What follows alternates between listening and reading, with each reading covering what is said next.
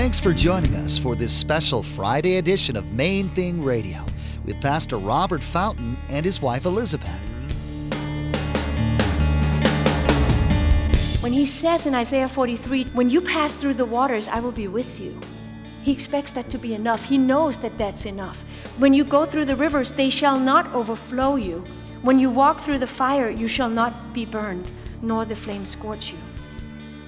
No matter what you walk through, His presence will make all the difference.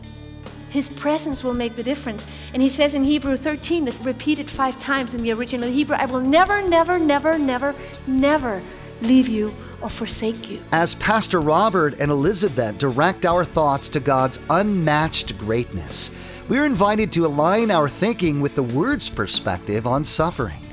Are our hearts fixed on who He is when trouble threatens to shake our faith from its foundation? Even in severe persecution, His presence must remain our freedom. Stick around after today's message from Pastor Robert and Elizabeth.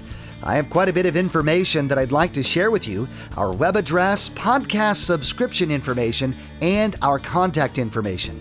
But first, here's Pastor Robert and Elizabeth in the book of Exodus, chapter 33, verse 14, with their continuing study entitled Unshaken. Many, many times, it's not just Job, it's not just Isaiah, it's consistent throughout the Bible. His people are crying out, they are in actual pain, not it's not theory, it is pain like it is for Naghmeh, and they're crying out, why, or when, or how long? And God is answering with who He is. And there's something about that, but you need to know, I need to know, He's more compassionate than we are. He's not using it as, as a distraction. Since he can't answer, let me tell you something else. He's using it, it is directing. And people like, like Naghmeh, who has the authority to say, talk about it, they find comfort in it. And that's why we focus on it. The word says it. Those who attested to the degree that she and others are, they testify that it is true, that that is where your comfort is found. It's not found in the solution to your problem in and of itself. You just get another problem.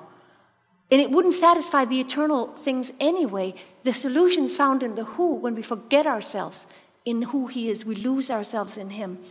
So, why is it that when Rebecca Abedini has an anxiety attack because her, her daddy's not there, that her mother can comfort her when it's her daddy she misses. Because we need that touch, that parental care. There's something about that, and it's a reflection of how God made us. Everything on earth points to who He is and how He made the world. And so when He says, when He says in Isaiah 43, when you pass through the waters, I will be with you. He expects that to be enough. He knows that that's enough. When you go through the rivers, they shall not overflow you. When you walk through the fire, you shall not be burned, nor the flame scorch you. No matter what you walk through, His presence will make all the difference. His presence will make the difference. And he says in Hebrew 13, this repeated five times in the original Hebrew, I will never, never, never, never, never leave you or forsake you.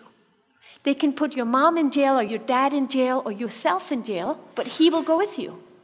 He will be with you no matter what happens to you. You don't have to believe it, it's true anyway. That's the thing that you have to. Some of you may say, I don't, I don't know, I don't even know if I'm a Christian, I don't believe. It's still true. If He's not inside of you, He's next to you. The, the only place the Holy Spirit is not on earth is the heart who refuses Him. But otherwise, He is omnipresent, He is everywhere. And so I pray, I pray that, that, that we would come to a place where that really means more to us because everything else will be shaken. Naghmeh is not an exception. She's a majority of Christians on this earth today. We're in the minority so far. And so I pray that we will be able to say what Moses did. Listen to this from Exodus 33. God promised Moses he will not enter the promised land, but he's pointing it away. And God says to him, My presence will go with you, and I will give you rest on the journey I am sending you on. And Moses said to him, If your presence does not go with us, don't bring us up from here. Can you imagine Pastor Saeed in a jail cell in the conditions you heard saying to God, If your presence don't go with me, don't take me from here? Can you imagine? Moses said that. I know and believe enough about this man, Pastor Saeed, and many in his situation. They, have, they know that God is what they need, not, not physical freedom without God is what? Is empty. And so I pray that whatever situation you have in front of you right now, that you would come to a place before tonight is over where you say, God, if your presence doesn't go with me, I don't want to go there, even if it seems to satisfy every other problem I have. If you're present those, listen, the enemy will present you temptations that make life look easy. But without God, it's void, it's darkness, it's meaningless. And so, as I was reading through this book of Isaiah in the Daily Bible, like I told you, like many of you read along with, I really believed that God is talking to us, asking, asking us tonight, will your wise, will you allow them to be satisfied by my who? They are. This, the truth is, He is stronger than all of it, but you have still the power to close your heart to that because it hurts. And you're like, well, that seems so abstract. I need something real. Pastor Saeed has faced the gun more than once. This is the reality he believes in. So if you would turn to Isaiah 40, we'll see God answer who he is and ask us who he is from there. Beginning in verse 12. Isaiah 40, verse 12 says, Who has measured the waters in the hollow of his hand, measured heaven with a span, and calculated the dust of the earth in a measure, weighed the mountains in scales and the hills in a balance? You know, sometimes we come to God forgetting who he is. He will do what's best for us. And that at the end of the age, we will thank him for it and we will will sing his praises. It's like, you got it so right. You know, it's not just a matter of, of us one day saying, yeah, I guess that was it. No, we'll be like, that was so perfect. Thank you so much for saying no to me about that, you know, or whatever. And it's critical that you and I remember that he really doesn't need us to tell him what he should do.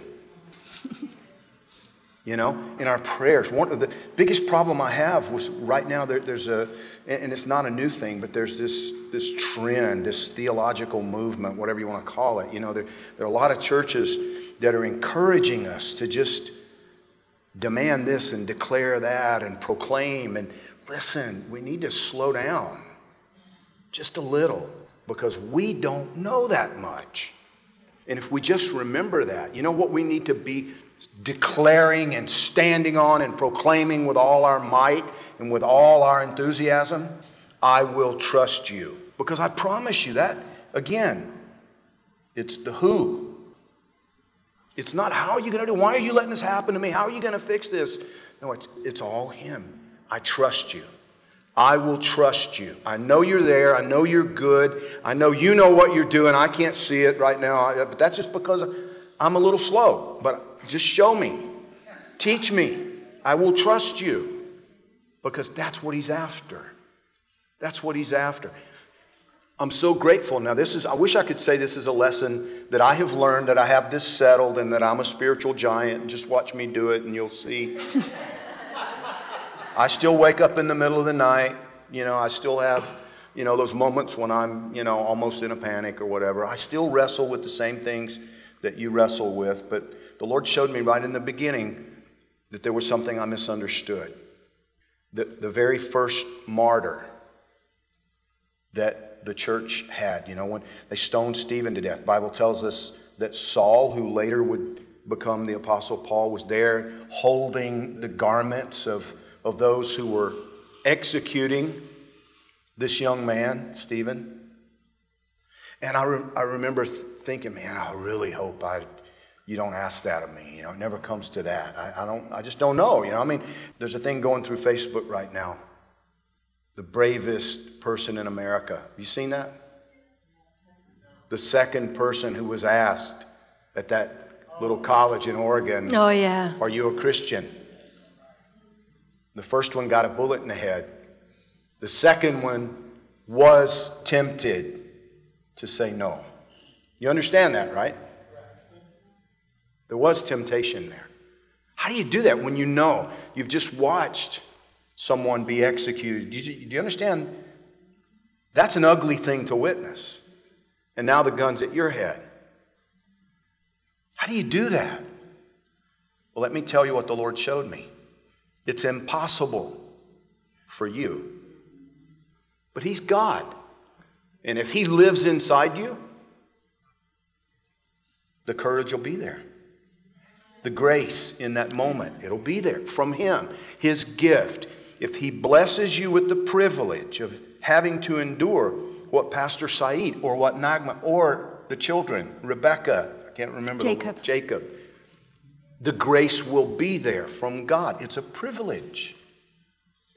It's a privilege.